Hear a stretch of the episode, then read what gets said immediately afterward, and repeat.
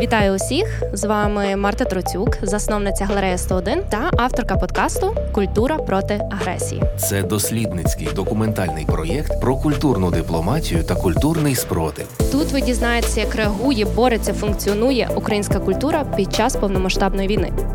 Подкаст Культура проти агресії є авторським проєктом Gallery 101 у партнерстві з Радіо Сковорода та за підтримки ексклюзивного спонсора Chicago Atlantic, чиє стратегічне інвестування у проєкт Trident спрямований на будівництво житла для українців та розширення індустріальних можливостей нашої країни. Закладає фундамент, потрібний для підтримки української культури та економіки. Вітаю усіх! З вами традиційно Марта Троцюк. Все ще осінь 2023 року. Ми все ще у Києві записуємо для вас другий сезон подкасту Культура проти агресії. У цьому сезоні ми розкриваємо тему культурної дипломатії назовні та всередині країни. І я б хотіла розказати вам, де ми зараз знаходимося, і навіть запропонувати вгадати. Ми записуємо цей подкаст у найбільшому кіноархіві нашої країни. Тут знаходиться понад 7 тисяч іноземних та українських фільмів, а також е, тисячі документів історії українського кінематографу. Здогадалися?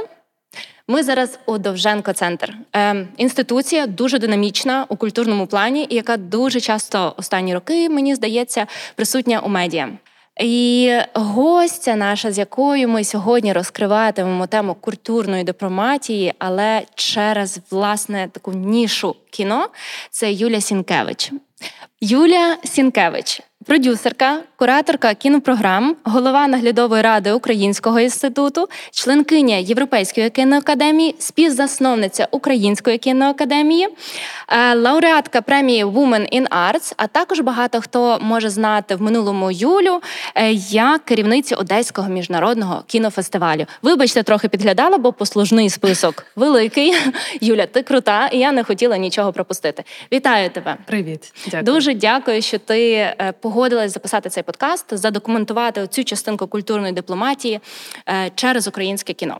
Е, трішки перед історією розкажу, як ми з Юлією познайомилися. Це було, мені здається, це був березень. Е, одразу після повномасштабного вторгнення ми зустрілися в одній з галерей Львова, де ми активно напрацьовували стратегію, як ми будемо чинити культурний спротив, кенселити культурну російську пропаганду, що ми можемо робити, щоб промоціювати українську культуру назовні країни. У нас така була дуже активна е, тоді е, дискусія велися і напрацьовувалися якісь е, стратегії, можна так сказати.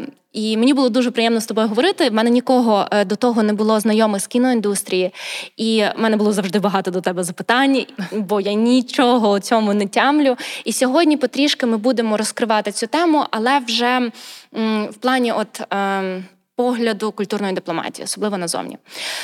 Я б хотіла спочатку тебе запитати, що відбувалося з українською кіногалузю, е, коли почалась війна? От перші, мабуть, місяці, коли ми почали у цій сфері повертатися, коли вона почала потрішечки відновлюватися? Е, ну, власне, на період до повномасштабного вторгнення е, українська кіноіндустрія все ще знаходилась в такому періоді виходу з пандемії. Була mm така подія в нашому житті, всі вже забули. забули. Е, але тим не менше дуже сильно постраждала кіноіндустрія. Взагалі сфера культури, як ми знаємо, постраждала від пандемії, і от вона, начебто, завершувалась, і були плани по відновленню кіновиробництва в повному об'ємі, відновленню фінансування виробництва і кіно кіно, і там нібито майоріли якісь бюджети е, для держкіно заплановані на 22-й рік, але сталося повномасштабне вторгнення, і відповідно е, все стало ну, на паузу. І період якогось тотального хаосу, нерозуміння, такої просто страху, звичайно, втрат, е, втрат людських, е, втрат е, матеріальних, якихось цінностей, техніки, не знаю, майданчиків. Деякі фільми знаходились в виробництві. Ці локації наразі вже навіть недоступні. Тобто, все це звичайно стало таким самим ну, великим ударом, як частина вторгнення і його наслідки для України. Ем, звичайно, було на початку для багатьох документалістів не стало взагалі питання того, що необхідно документувати, необхідно брати камеру, будь-які засоби, там чи будь то телефони, GoPro, іти знімати все, що можна знімати. Досить швидко кінематографісти самозорганізувались. Дехто з них вже насправді навіть за місяць і більше до працювали, співпрацювали з міжнародними медіа, готували вже якісь проекти документальні або репортажі, або новини. Це цей процес вже йшов насправді. Тобто, не те, щоб це для всіх став шок е, одного дня.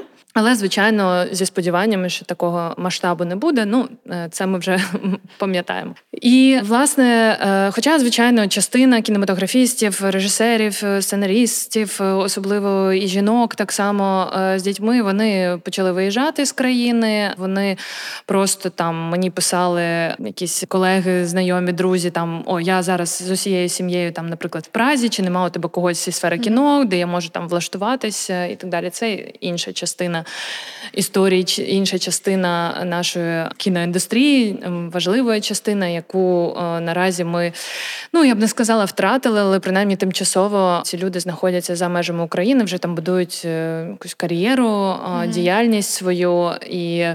Поки що під питанням, чи вони взагалі повернуться. Якщо ти маєш на увазі, чи як відновлювалась кіноіндустрія після вторгнення, ну вона не відновилась досі. Наприклад, якщо на своєму прикладі е, я можу сказати, як е, продюсерка, у мене був фільм, який знаходився на фінальній стадії виробництва, тобто вже постпродакшені, вже дуже трішечки залишалось для того, щоб його завершити. Е, і, звичайно, ця робота стала на паузу, але нам необхідно було врятувати матеріали, які знаходились в Києві. Ми вивозили це все евакуйовували до студії наших партнерів е, в Німеччині. Пере планували повністю всю роботу, але це змогли взагалі про це думати, е, якось і планувати. Ну, можливо, після пари місяців uh з моменту вторгнення. Документалісти, звичайно, знімали одразу, не розуміючи ще, що це будуть, не плануючи якісь конкретні проекти, просто хапаючи все, що можна схопити для як докази воєнних злочинів, як е, доказ цієї реальності, як е, документ, е, взагалі, який буде свідченням того, що ми пережили. У прокат цьогоріч дуже багато, досить багато для України вийшло фільмів. Вони були зроблені. Коли? Ну, 99% це фільми, які власне знімальний свій період, принаймні, завершили до вторгнення. Далі вже тривали роботи з постпродакшену, монтаж. Деякі трошечки, я знаю, були до зйоми. Навіть знову ж таки в моєму фільмі у нас була запланована зйомка однієї сцени на 5 березня. Так? Фільму Яніна, Яніна. так, Марисі угу. Нікітюк. У нас була запланована зйомка на 5 березня. Я пам'ятаю, звісно, це ніколи не сталося, і цієї сцени не сталося. Фільм вона не увійшла. Але е, хтось потім якось е, стихійно перезнімав чи дознімав, але в цілому основний масив фільмів, які виходять, тому що це все ж таки довгий процес, і один фільм виробити займає не один рік. Е, тому те, що ми бачимо в прокаті, це те, що було розпочато, і mm знімальний процес завершено до повномасштабного вторгнення. Тобто є загроза, наскільки довго війна триває, настільки ну є загроза того, що в нас просто не буде кіно через те, що ми в стані війни не можемо його повноцінно планувати, знімати. Ну я думаю, що обов'язково буде е, певний провал. Е, буде період, коли фільмів буде набагато менше, mm-hmm. дуже мало, можливо, кілька всього на рік. І це буде, мабуть, наступного року і через рік. Тому що в цілому, окрім війни, у нас ситуація з підтримкою кіногалузі вона і так досить критична була, тому що власне керівництво держкіно це головний орган, який власне наразі формує політику в сфері кінематографії, фінансує кіновиробництво. Ну, немає довіри е, кіноспільноти, діє за непрозорими правилами, і такий конфлікт між е, кіноспільнотою і власне цим органом uh він існує ще до повномасштабного вторгнення, е, а саме з 2019 року. І ну, йдуть навіть і судові процеси, і один з елементів це і кейс Довженка центру.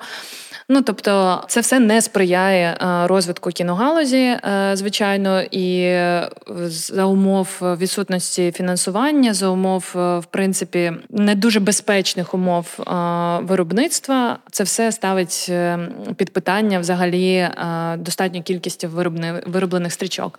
Тим не менше, я знаю, що кілька фільмів були такі зняті вже під час повномасштабного вторгнення. Це фільми, які або отримали приватне фінансування, якимось чином їм вдалося залучити. Це, звичайно, невеликі бюджети, е, малобюджетні стрічки, але тим не менше. І фільми, які встигли теж отримати чи частково, чи повністю державне фінансування, тобто підписані контракти ще до вторгнення, mm-hmm. і гроші були переведені їм на рахунок, і вони вже Вимушені були зробити, звичайно, переформатувавши там свої плани, локації і так далі. Але кілька фільмів дійсно завершили своє виробництво, це знімальний процес вже під час е, вторгнення. Що буде далі? Ну я ж е, все ж таки думаю, що буде такий самий провал, як е, був у 2015-16 роках. Так само після революції гідності, так само, коли був секвестр бюджету на кіновиробництво. Але зараз, звичайно, масштаби зовсім інші, і криза. Е, економічна, в якій країна опинилась, вона більш глибока. А чи не можна очікувати на підтримку за кордону інвестиції у наше кіно? Можливо, я не знаю, як це працює. Знову ж таки, просто от. Знаючи зі своєї галузі, що ми отримуємо підтримку, але це зовсім інші бюджети, тому що на кіно потрібно дуже багато коштів. Чи це може бути опція для України отримати ці такі інвестиції за кордоном і підтримку? Це е, є реальність. Це в принципі те, завдяки чому в основному українське кіно живе е, з моменту вторгнення, тому що є дійсно е, ініціативи закордонних е, фондів, партнерів, інвесторів, які намагаються так чи інакше допомогти українським кінематографістам, але знову ж таки. Першу чергу це або документальні проекти, або етап розробки, тобто розвитку сценаріїв, наприклад, ігрових проєктів. Поки що, скажімо, масово угу. випадків фінансування інвесторами е, ігрових картин або серіалів. Е, ну ігрові це це художні. Художні ага. так. Таких випадків ну буквально кілька, тобто вони не носять системний характер. Я чула, і було про це сказано публічно, що нібито в бюджеті держави закладено на наступний рік фінансування підтримка кіноіндустрії нашої. Побачимо, як це буде відбуватись, тому що я вже сказала, що є ем, питання довіри, є питання прозорості цих процедур, за якими будуть розподілені ці кошти. Але іноземні е, фонди, ну європейська система підтримки кіно і американська система підтримки кіно вони дуже сильно відрізняються. Європейська система кіно діє власне через е, національні кінофонди, регіональні кінофонди, і там бюджети теж дуже е, невеликі і конкуренція дуже висока. Тим не менше, європейські кінофонди об'єднались в таку асоціацію і створили спільний фонд солідарності, який саме підтримує українські фільми, тобто конкретно для українських е, кінопроєктів. Але вони підтримують етап е, розвитку, тобто написання сценарію, наприклад, або якщо це документальний проект, це теж е, дослідження, ресерч там і так далі. Або вже е, фінальний етап, тобто завершення фільму, постпродакшн, там це може бути або монтаж, або спецефекти, там музика, звук і так далі. Mm-hmm. Тобто такі етапи на виробництво поки що бюджету немає. Тобто, це в цілому не дуже е, великі кошти. Це здається, мільйон всього складає бюджет цього спеціального фонду солідарності. Це не бюджет навіть одного фільму. Угу. Наразі. Тому е, це все одно дуже добре, що така ініціатива є, і дуже добре, що на вона дала змогу багатьом авторам, саме творчим представникам творчих е, професій, власне, е, займатися своєю справою, а не йти там працювати кур'єрами чи водіями, угу. тому що ну і такі випадки теж є ми це розуміємо. Е, тому е, допомога е, може бути і буде, але все ж таки я думаю, що надзвичайно важливо, і це відсилає нас до теми сьогоднішнього подкасту. Що держава має ставити підтримку культури і кіно, зокрема, в один з пріоритетних напрямків підтримки. Адже це теж наш захист, це теж такий самий спротив, це так само грає величезну роль в тому, щоб власне настала наша перемога. Абсолютно згідна. Авторський подкаст Марти Троцюк Культура проти агресії. Давай поговоримо про культурну дипломатію через кіно. Якою вона була, коли почалось повномасштабне вторгнення, і якою вона є зараз? Ну, звичайно, скажімо, інтенсивність, е, ті посили, меседжі, скажімо, з якими виступали після повномасштабного вторгнення, вони стали набагато сильними, набагато більш кричущими, іноді категоричними, е, і це зрозуміло. До того вони так само існували, проте бажання чути нас було набагато менше. На момент е, повномасштабного вторгнення, звичайно, наприклад, якщо ми говоримо про українське кіно, е, то його вже знали. На це пішло багато років. Звичайно, знали вже імена наших режисерів, режисерок, авторів, авторок. Воно займало вже певне своє місце, принаймні в європейському кіно і на майже кожному великому кінофестивалі престижному був присутній один або кілька українських е, фільмів. Все це ставало, в принципі, ну скажімо, невід'ємною частиною для себе відкрили Україну як е, країну талановитих е, авторів, і це стало завдяки дійсно системній підтримки. Кіновиробництва і кіногалузі, але звичайно розуміння наших ем, тонкощів історичних, наших перипетій і нашого взагалі положення і ролі в історії і в Європі, воно е, ну це розуміння було набагато меншим ніж е, після повномасштабного вторгнення. Знову ж таки, причини ті самі вони лишилися досі. Це і російська пропаганда, звичайно, і просто якесь таке складене маргінальне місце для нас е, в цьому просторі. І в цьому насправді є і наша провина так само. Наша, я кажу, дуже в широкому сенсі цього слова, наша як е, країни, адже е, в цілому, після проголошення незалежності України дуже мало що було зроблено для того, щоб захистити наш культурний простір і наш е, е, інформаційний простір. Так само е, ми всі пам'ятаємо, що у нас були популярні російські стрічки, російські актори, російська музика, і все це квітнуло і, і, і, так далі. Тому всередині країни теж є ще з цим питання. Ну а що ми хочемо, щоб було зовні, але тим не менше прогрес є. Просто він не може звичайно відбуватися настільки швидко, і враховуючи, що нам всього 32 незалежні роки, то е, ну, у нас такий турборежим е, власне просвітництва е, ролі України в світовій історії і в європейській історії і культурі, зокрема, ще в контексті культурної дипломатії. Через кіно я б хотіла поговорити з тобою тво, твій досвід представлення України на різноманітних преміях, кінофестивалях, тому що там ну є трошки що розповісти. А Вже після вторгнення. Вже після вторгнення. Вже після вторгнення. Вже після. А, Ну я пам'ятаю а, ситуацію. Це якось а, взагалі розуміння того, що. Необхідно адвокатувати українське кіно, воно було і до вторгнення, звичайно. Але після перші буквально дні мені подзвонив мій друг, колега, президент польської кіноакадемії, продюсер Даріш Яблонський, і він, звичайно, питав чим допомогти, взагалі, що відбувається. Я кудись бігла в цей момент. І я пам'ятаю, що мене просто абсолютно інстинктивно, спонтанно десь а, вилетіло, що я кажу: роби зараз все, що ви можете робити для того, щоб зупинити російську.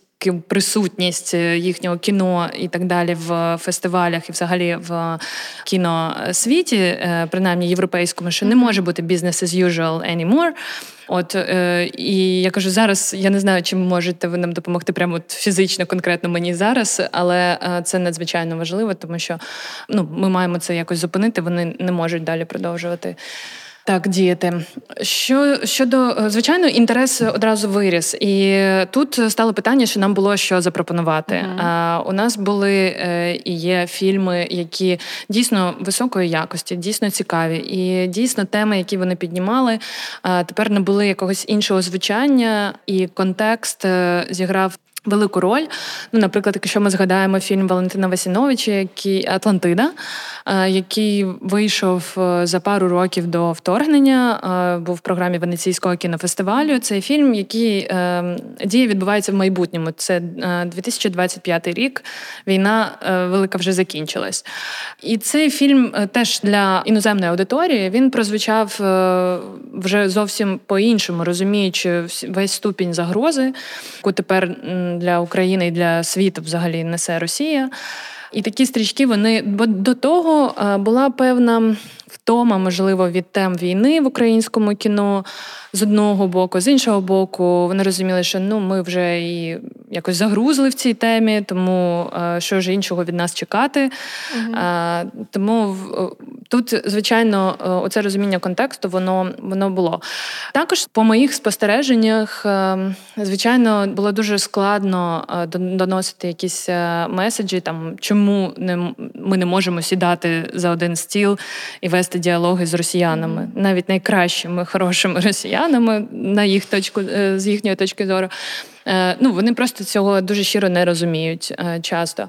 Ми пам'ятаємо, наскільки було зусиль вкладено в те, щоб Канському кінофестивалі не було присутності росіян. А Канський кінофестиваль відбувається в травні місяці. Це був перший великий кінофестиваль з моменту повномасштабного вторгнення, і він був показовим для всіх інших так само, тому що вони закладають певні тенденції, і як вони себе би повели, так би власне могли би і вести себе інші е, великі фестивалі. Ну, вони повели себе неоднозначно в тому плані, що так, вони нібито заборонили росіянам акредитовуватись на фестивалі російській пресі, всі відмовили, але з іншого боку вони взяли в програму Кирила Серебрінікова, якого там незадовго до випустили під арешту, і він там встиг зняти якесь кіно, значить, е, і так далі. І не дивлячись на всі ці листи і звернення mm-hmm. до е, дирекції фестивалю, е, вони все одно стояли на тому, що вони мають залишити, тому що це ж цензура, як mm-hmm. можна, там свобода творчості і все це, що ми більше не можемо вже чути ці всі аргументи. Тому залишалося власне нам, якщо тут, е, до речі, наше суспільство дуже сильно поляризоване. Хтось каже, що ніколи ні за яких умов не треба взагалі е, брати участь в подіях, де хоч якимось боком десь проходять росіяни. А хтось каже, що іноді, якщо немає варіантів, то краще все ж таки бути присутніми, тому що ми втратимо цей простір для нас угу. самих. І от Кани в цьому плані хороший приклад, тому що е, в програмі одночасно був фільм Бачення метелика велика українська стрічка. І це був великий пресінг на команду, тому що знову ж таки хтось е, вважав, що вони мають можливо відмовитись від цієї участі.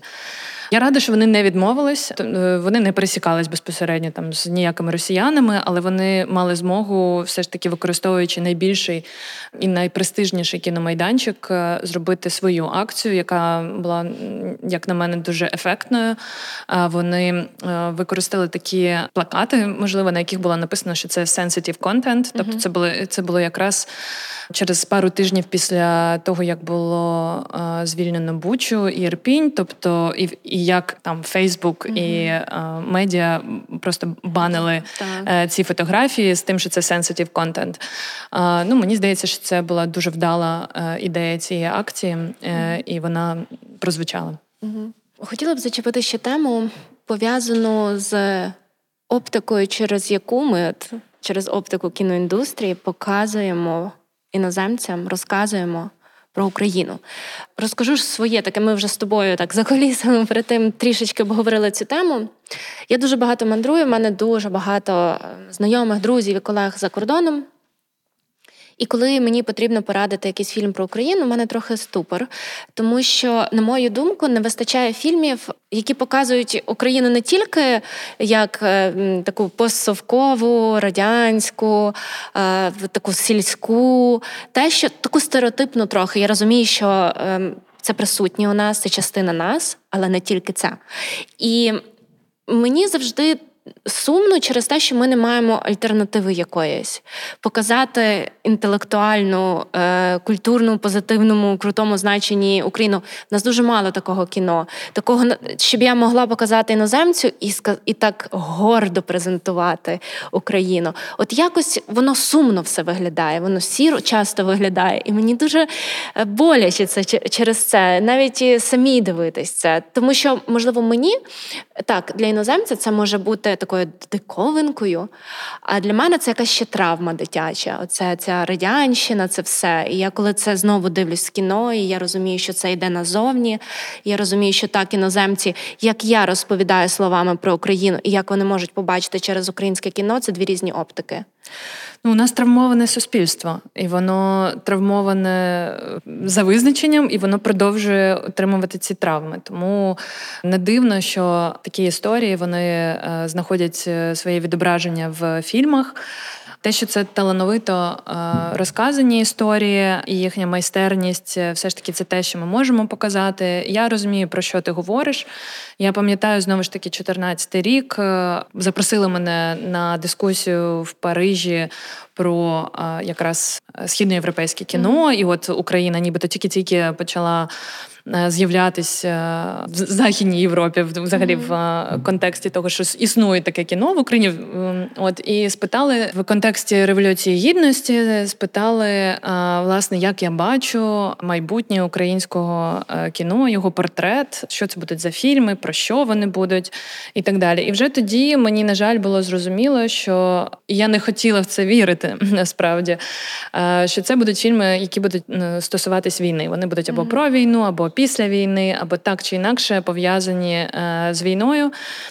І це той шлях, яким іде балканське кіно. І я пам'ятаю, буквально теж незадовго до цієї розмови, і незадовго до революції гідності, я слухала так само дискусію в Сараєво на кінофестивалі. і Вони сказали, Боже, на 20 років пройшло. Ви досі від нас очікуєте фільми, які будуть пов'язані з війною, тому що там вам не цікаво дивитись про те, які у нас там не знаю, гори, е, традиції mm-hmm. і, і так далі. Вам цікаво, все ж таки, оця психологія, чи то жертви чи то переможців, ну тобто психологія війни.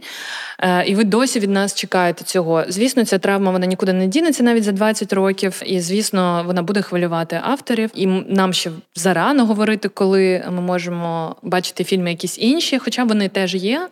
І, наприклад, той самий фільм Каті Гарнеста, який вийшов за рік до вторгнення Стоп Земля. Чудова стрічка про молодих людей, е, які там завершують школу, про їхні взагалі е, дорослішання. Е, вона напряму не стосувалася війни, хоча війна там все ж таки присутня, тому що вона так само присутня в нашому житті була і до вторгнення. Тобто такі е, історії є. Я е, думаю, що по все ж таки це питання до розвитку авторського кіно в цілому е, в східній Європі, тому що це не тільки наше кіно, таке похмуре, як ти кажеш, а це і румунське кіно, це і чеське кіно, це і те саме кіно з Балкан. Є фільми, які ну така візитівка, красива про Україну. Вони теж е, існують. Зараз будь ласка, Довбуш е, вийшов. Mm-hmm. Чудова величезна робота. Там все присутнє. Можна показати і масштаби виробництва, і е, красу України, і, і героїчну історію нашу. Таке теж існує, але все ж таки, ну. Травмоване суспільство породжує досить такі історії травм. Відеоверсію з англомовними титрами дивіться на ютуб каналі Gallery 101 та поширюйте на іноземну аудиторію. Ми з попередніми спікерами також обговорювали цю тему. Про те, що від нас очікують за кордоном, який контент. Ми обговорювали також тему, що вони з одного боку, якщо ми говоримо там про візуальне, наприклад, мистецтво, вони ніби і втомлюються вже від війни. Вони хочуть чогось легшого, якогось легшого контенту. Війна все рівно так чи інакше присутня тому що це наше життя, просто вона е, інтегрована в інші теми під іншим таким знаєш, соусом подана. І це нормально.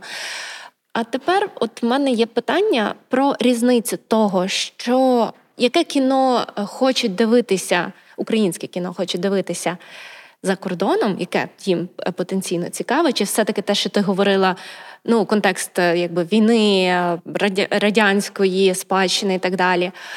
І яке кіно хочуть дивитися і можуть зараз під час повномасштабного вторгнення, коли все ще в активній фазі, дивитися українці. Оцю різницю мені. Бо я, наприклад, 20 днів у Маріуполі я ще не наважуюсь дивитись. Мені дуже важко. Е, в мене є знайомі, які з Маріуполя вони дивились. Ну в них це звичайно ну колапс емоційний, е, психологічний, вони якось наважились. Я ніколи там, на жаль, не побувавши, я не можу наважитися подивитися цей фільм. Е, в мене просто, напевно, такої психічної енергії не вистачає на складний кінематограф, особливо український або про Україну. Твої спостереження щодо ось цих, що очікують і хочуть дивитися іноземці, і що дивляться наші українські в плані українського. Ну і тут і там будуть дивитись хороше кіно, як правило. Mm-hmm. І насправді, якби знали е, конкретний рецепт і конкретний секрет, яка історія спрацює, на яку підуть люди і там, і тут, е, було б дуже добре. Ця людина би просто стала мультимільярдером е, одразу. Ніхто не знає насправді, що потрапить в Але у жанри, наприклад, драма, я розумію, про що ти кажеш. А за кордоном, звичайно, там беремо Європу, тому mm-hmm. що ну за кордоном це дуже широке поняття. Звичайно. Те, що буде популярно в Азії е, і в Америці, це буде зовсім інше. Е, історії. Скажімо, в Європі е, є дуже висока культура взагалі кінонадивленості. Е, там є такий предмет, як кіно зі школи. Там діти з перших класів буквально дивляться всю класику. Там тобі буде і Бергман, і Антоніоні, і Філіні. Це все для них абсолютно база, що називається. Тому є оця надивленість. І є культура того, що люди ходять в кінотеатри. Навіть після пандемії все ж таки менше повернулось глядачів в кінотеатри, але вони повернулись. І вони можуть так само, як е, з візуальним мистецтвом. Це е, питання контексту, питання смаку і питання е, рівня цього смаку. Тому, звичайно, їм цікаво бачити якісь унікальні авторські рішення, які фільми запропонують. І чому сенсацією став свій час фільм Плем'я Мирослава Слабошпицького, тому що це фільм, якого не було до цього, такої кіномови ну не було в ну це було щось унікальне, щось е, таке, і в той же час досить універсальне, що е, кожного могло торкнутися.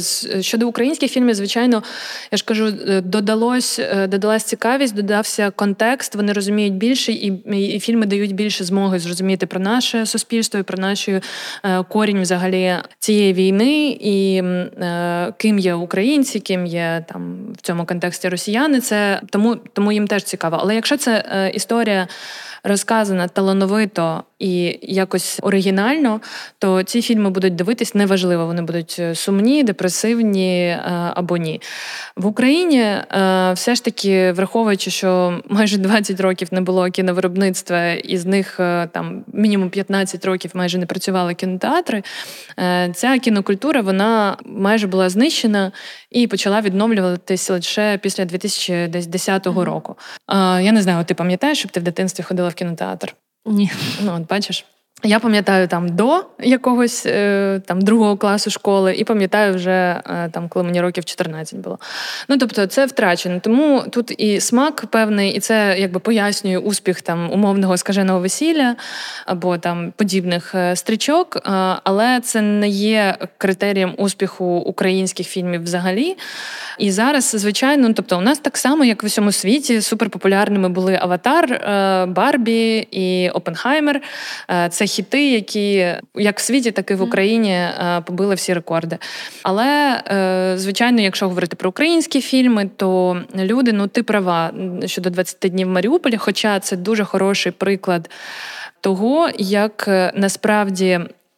Прогнози по тому, як фільми будуть цей дивитись в кінотеатрах, не справдились, тому що це важкий фільм, складний, на дуже просто на відкриту рану, що називається. Е, і це документальний фільм. Люди не дуже звикли в кінотеатрах дивитись документальні фільми, особливо у нас. І цей фільм е, для е, своєї категорії, так би мовити, ну зібрав дуже хорошу касу і відповідно кількість е, глядачів. Хоча, от здавалося б, е, що об'єктивно кажучи, він не мав би користуватись такою прям популярністю. Але дійсно у нас е, зараз втомлене емоційно суспільство, і те, що я бачу і чую навіть від своїх друзів, які там не працюють в кіно, хочуть чогось легшого, хочуть вимкнутися з цієї реальності, хочуть якось. Пережити ті досвіди, які е, не будуть нагадувати про сьогодення. Але з іншого боку, той самий довбуш, знову ж таки, це про наше, це те, чим ми можемо пишатись, uh-huh. нашою історією пишатись. От у нас є такий герой. Це, мабуть, вперше, е, коли в українському кіно, ну може не вперше, але вперше за довгий час у нас з'являється такий новий тип українського героя, наша легенда, яка стає настільки популярною. Діти хочуть на нього бути схожим там і так далі. Тобто, це прекрасне творення або осучаснення, скоріше, скоріше наших е, якихось легенд, е, які от мають нове життя, і це теж чого людям хочеться. От а, тому це ну тут немає одно однієї відповіді, mm-hmm. і як я сказала, дуже складно мати якийсь єдиний рецепт. Mm-hmm. Навіть те, що думав, що от статистика буде одна, але так. Другий сезон подкасту Культура проти агресії. Дивіться також на ютуб каналі Gallery 101. Як щодо затребуваності українським суспіллям українського кіно. Е, коли вона з'явилася? Коли ти ну можливо ти відчула цей момент, коли людям, українцям стало цікаво не дивитися тільки. Я не говорю вже про російський кінематограф, але не тільки американський кінематограф, європейський кінематограф. А от з'явився запит на український, цікавість до українського. Чи був був це якийсь конкретний момент? Можливо, ти для себе відслідкувала? І наскільки цей запит я хочу вірити росте? Росте. А, ну, Він зазвичай такі хвилі вони співпадають з якимись важливими історичними подіями. Знову ж таки, Революція Гідності, uh коли а, є цей сплеск патріотизму, а, цікавості до свого культурного продукту.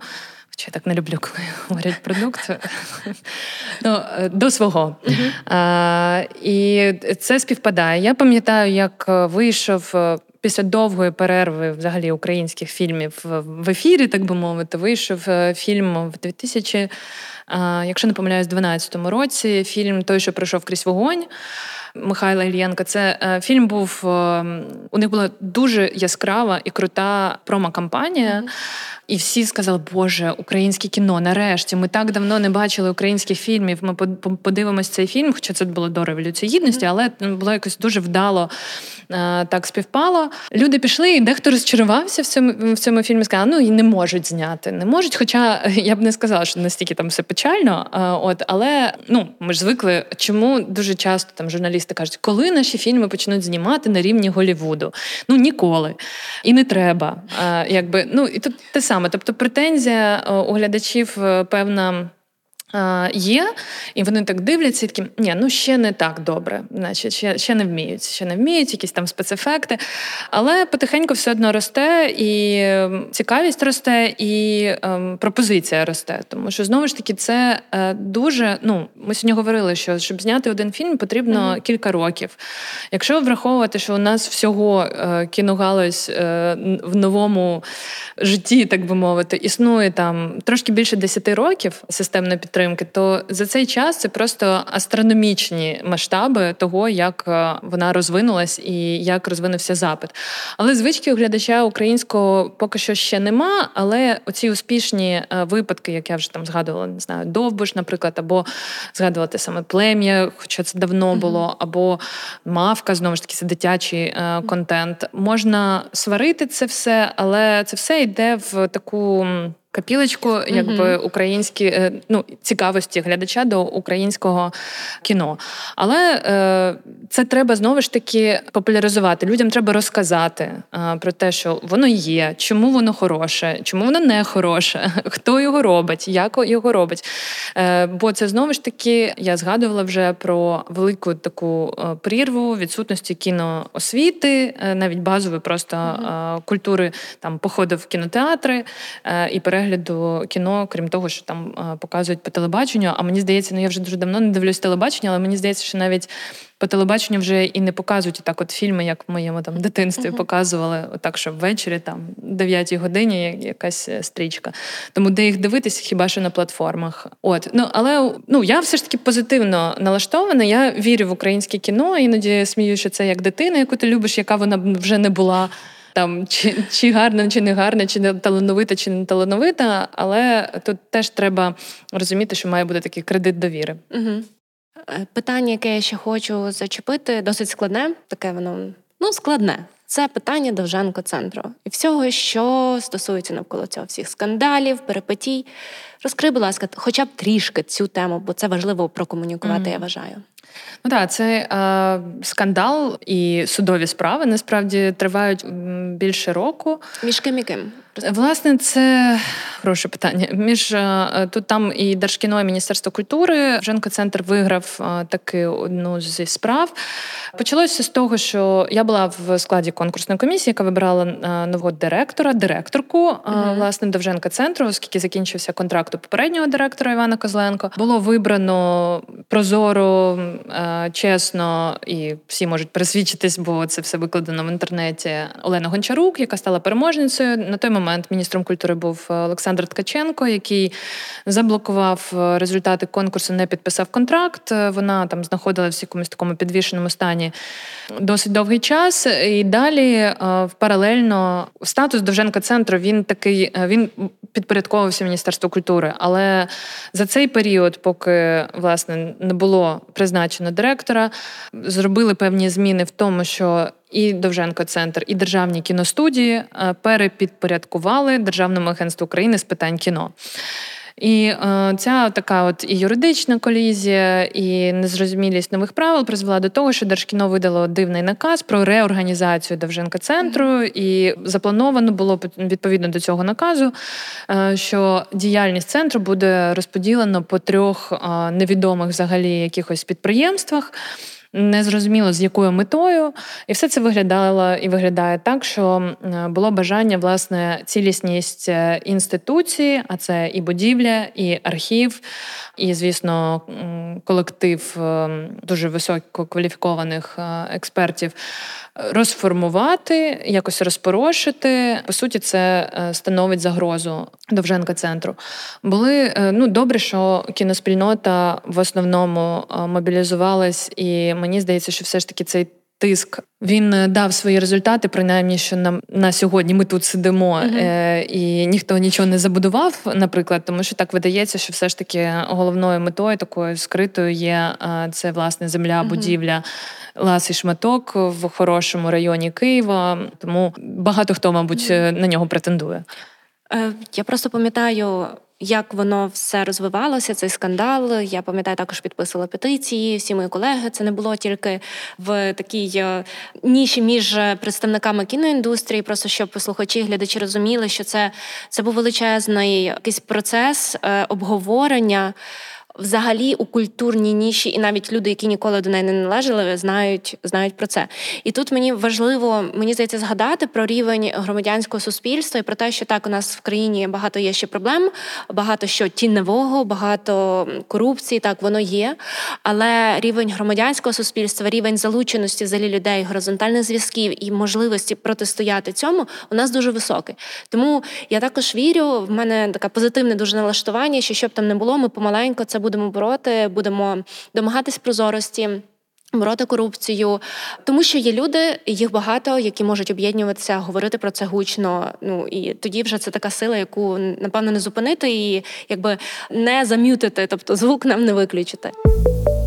Культура проти агресії на радіо Сковорода. Два питання, які я ще маю, вони звучать у кожному подкасті. Той, хто нас слухає чи дивиться, вже знає ці питання, але я тобі їх е, озвучу. Перше питання воно стосується гіпотетичної Юлії Сінькевич е, з іншої країни, тобто людини, яка десь приблизно займається, наприклад, е, тим, чим ти займаєшся, і також опиняється в стані війни.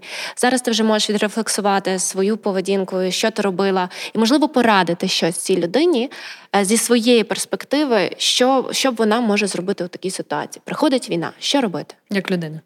Як людина і професіонал. Ні, ну звичайно, всі скажуть підготуватись. Дуже е, зараз, коли ми знаємо вже і ще ж питання, як підготуватись. Uh-huh. Тут не просто мати там запас бензину а, або бронежилет, е, або каску. Тут ще треба розуміти, яку модель бронежилету тобі треба мати, або uh-huh. яку модель каски тобі треба мати. Тому, звичайно, підготуватись це було б добре, і, мабуть, ем, згадуючи той самий Ізраїль, де зараз теж такі трагічні події відбуваються, але це їхня реальність. Вони живуть підготовленими і що всі служать і в армії, і мають ем, вдома якісь там. Тривожну валізу uh-huh. і засоби захисту, це е, все було б добре. Зараз, коли я думаю, то власне я би мало що, мабуть, змінила, е, не дивлячись на те, що мій план, коли точились розмови про вторгнення за місяць до, я думала, що я поїду одразу, чесно скажу. Я до цього морально готувалась. За кордон ти маєш за кордон. На увазі. Угу. Я не хотіла цього, але я і досі боюсь і не хочу окупації, і це ну мій найбільший страх, і, і саме від цього я б їхала. Але як би не готувались, е, все одно, коли це таки трапилось. А це ну знову ж таки не було якимось ем, шоком. Це був шок, але все ж таки допускалася ця можливість, і там в мене були друзі, які за тиждень до поїхали, тому що вони там, ну мої подруги, наприклад, чоловік він німець. Вона була з донькою в Києві. З посольства подзвонили, сказали, що літаків не буде. Тобто я бачила, як люди виїжджали потихеньку, і це теж ем, ну, лякало. Але але власне е, я зовсім по-іншому почала діяти. Е, я не знаю, якісь увімкнули зовсім інші механізми. Я одразу вирішила майже залишатись. Ну, це ще було викликано тим, що ми виявилися з сім'єю ми розділені по різних берегах Дніпра uh-huh. і дістатись один одного не могли. То вже було зрозуміло, що треба якось виходити з ситуації. Плюс я зрозуміла, що я потрібна в цей момент тут. І я працювала журналістами і як фіксерка одразу. Я ніколи до того цього не робила, але в принципі робота продюсера вона дуже uh-huh. схожа. І це теж була свого роду терапія, от тому що можна було це пережити. А як професіонал, то звичайно я розуміла, і це те, що увімкнулось е, із часів майдану. Я розуміла, що необхідна фіксація всього, що відбувається навколо, навіть якщо тобі здається, що зараз це відео. Е, взагалі немає ніякої цінності.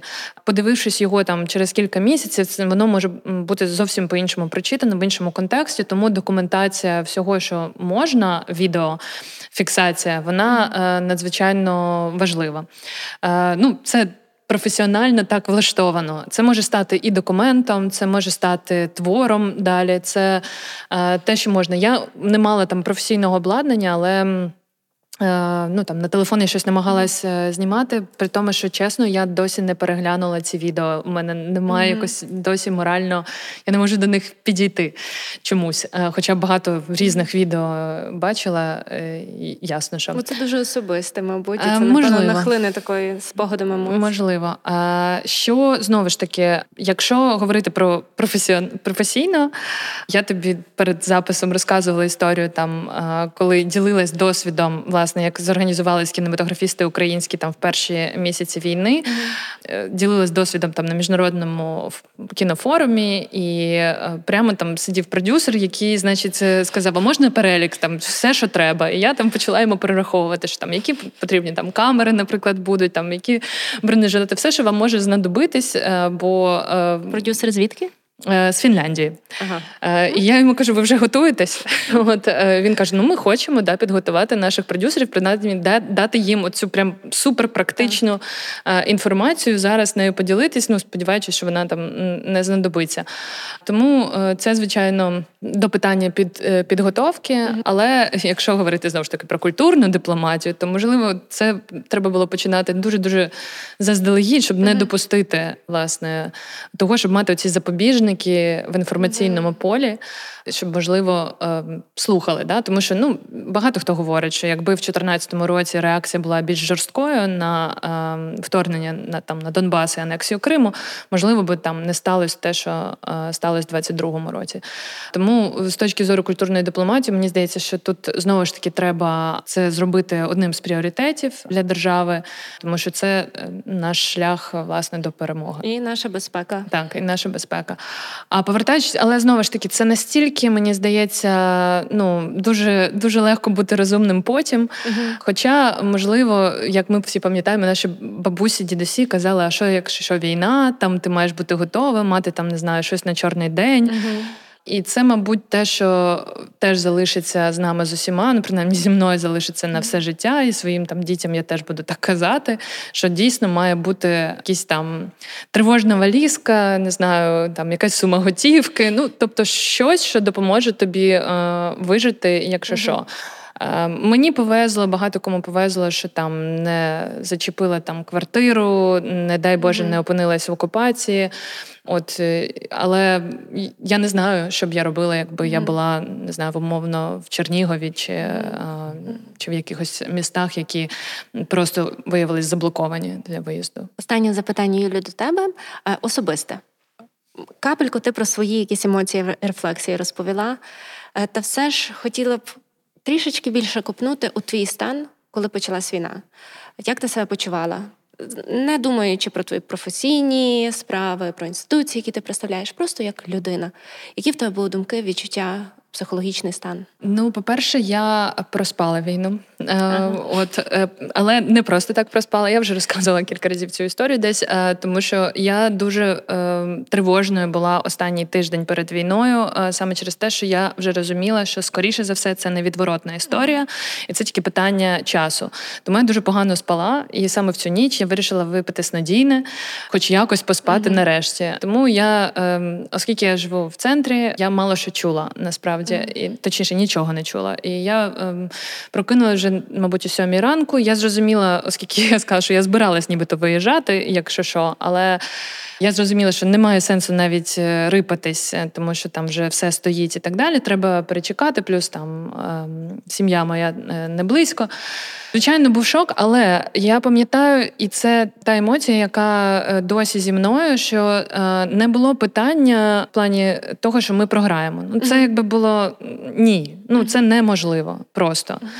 Тобто, ми обов'язково переможемо. Було звичайно захоплення нашої армії, абсолютно для мене неочікуване до мого сорому. Я не знала наскільки підготовлена у нас армія. І все це разом ці вімкнулись якісь. Ем, рефлекси і якісь вже такі відкладені в ящичок навички з майдану, мабуть, в іншому форматі, але тим не менше, тобто, якась е, почалися ці всі чатики, угу. якась е, консолідація там того ресурсів, е, чогось, і е, все це якось закрутилось е, знову ж таки з розумінням, з емоцією такою, що ні, це наша країна, моя країна. Я нікуди не хочу звідси їхати. Якби хай вони звідси uh йдуть подалі, а краще в чорних пакетах. Дякую, Юлю, дуже за цікаву розмову. Дуже щиро інформативну для мене, бо як я вже згадувала, я взагалі взагалі не експертка у кіноіндустрії. Ти мені даєш гарну перспективу е, Дякую. знання. Я надіюся, що наші слухачі та глядачі також почерпнули для себе багато цікавого. Хочу сказати, що наш подкаст тепер виходить і на Ютубі у відеоформаті, і також є дуже круте оновлення. У нас є англійські субтитри. Тобто зараз ви можете ділитися цим контентом зі своїми колегами, друзями за кордоном. А також ми будемо дуже вдячні. Е, я особисто, галерея 101, Радіо Сковорода, вся команда. Я думаю, гості подкасту, якщо ви будете коментувати, поширювати, е, лайкати цей контент, це найбільша вдячність, е, яку ви можете нам виказати за наші старання. Я надіюся, що цей контент вам подобається. Він є корисним. Ми дуже стараємося документувати культуру у час війни. Ми віримо, що це дуже важливо. Ем, ми про це згадували. Це було важливо і було першим рефлексом тих людей, які працюють у кіноіндустрії е, в плані відео. Зараз я це роблю за допомогою своєї подкасту свого подкасту, вже дивлячись на весь цей відрізок часу, що минув. Е, також хочу нагадати, що цей подкаст виник органічно з групи ініціативи Культура проти агресії, тому він так і називається. Ця група була створена мною, колегами е, в п'ятий день повномасштабного вторгнення. Дякую всім е, за те, що ви з нами, за те, що ви. Слухаєте, дивитеся цей контент, і почуємося у наступних епізодах подкасту Культура проти агресії. Вітаю усіх! З вами Марта Троцюк, засновниця галереї 101 та авторка подкасту Культура проти агресії. Це дослідницький документальний проєкт про культурну дипломатію та культурний спротив. Тут ви дізнаєтеся, як реагує, бореться, функціонує українська культура під час повномасштабної війни. Подкаст Культура проти агресії є авторським проєктом Gallery 101 у партнерстві з Радіо Сковорода та за підтримки ексклюзивного спонсора Chicago Atlantic, чиє стратегічне інвестування у проєкт Trident спрямований на будівництво житла для українців та розширення індустріальних можливостей нашої країни. Закладає фундамент, потрібний для підтримки української культури та економіки.